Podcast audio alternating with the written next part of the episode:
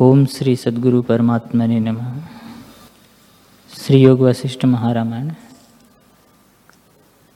ईश्वर बोले, हे मुनीश्वर, स्वरूप के स्मरण से जो इस प्रकार होता है कि मैं मारने वाला हूँ, मैं दुखी हूँ, सो अनात्मा में अहम प्रतीति करके ही जीव दुख का अनुभव करता है।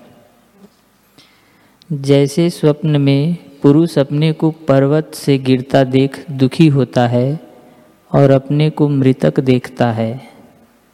वैसे ही जीव स्वरूप के प्रमाद से अनात्मा में आत्म अभिमान करके आपको दुखी देखता है। हे मुनीश्वर, शुद्ध चैतन्य तत्व में जो चित्त भाव हुआ है, वही चित्त कला चेतने से जगत का कारण हुआ है। परंतु वास्तव में स्वरूप से भिन्न नहीं। जैसे जैसे चित्तकला चेतती गई है, वैसे ही वैसे जगत होता गया है। वह चित्त का कारण भी नहीं हुआ। और जब कारण ही नहीं हुआ, तब कार्य किसको कहिए? हे मुनीश्वर, न वह चित्त है, न चेतन है न चेतने वाला है, न दृष्टा है, न दृश्य है और न दर्शन है। जैसे पत्थर में तेल नहीं होता, न कारण है, न कर्म है और न कारण इंद्रियाँ है।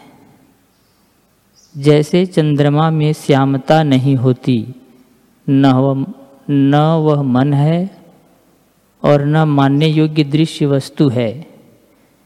जैसे आकाश में अंकुर नहीं होता, न वह अहंता है, न तम है और न दृश्य है। जैसे शंख को श्यामता नहीं होती, हे मुनीश्वर, न वह विविध या अनेक है, न विविधता रहित एक है।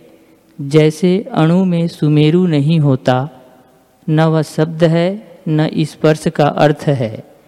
जैसे मरुस्थल में बेल नहीं होती, न वस्तु है, न अवस्तु है।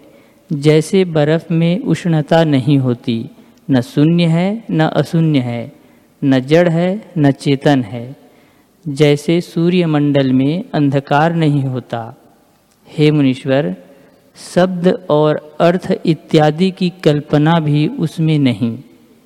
जैसे अग्नि में शीतलता नहीं होती, वह तो केवल केवली भाव, अद्वैत, चिन्मात्र तत्व है।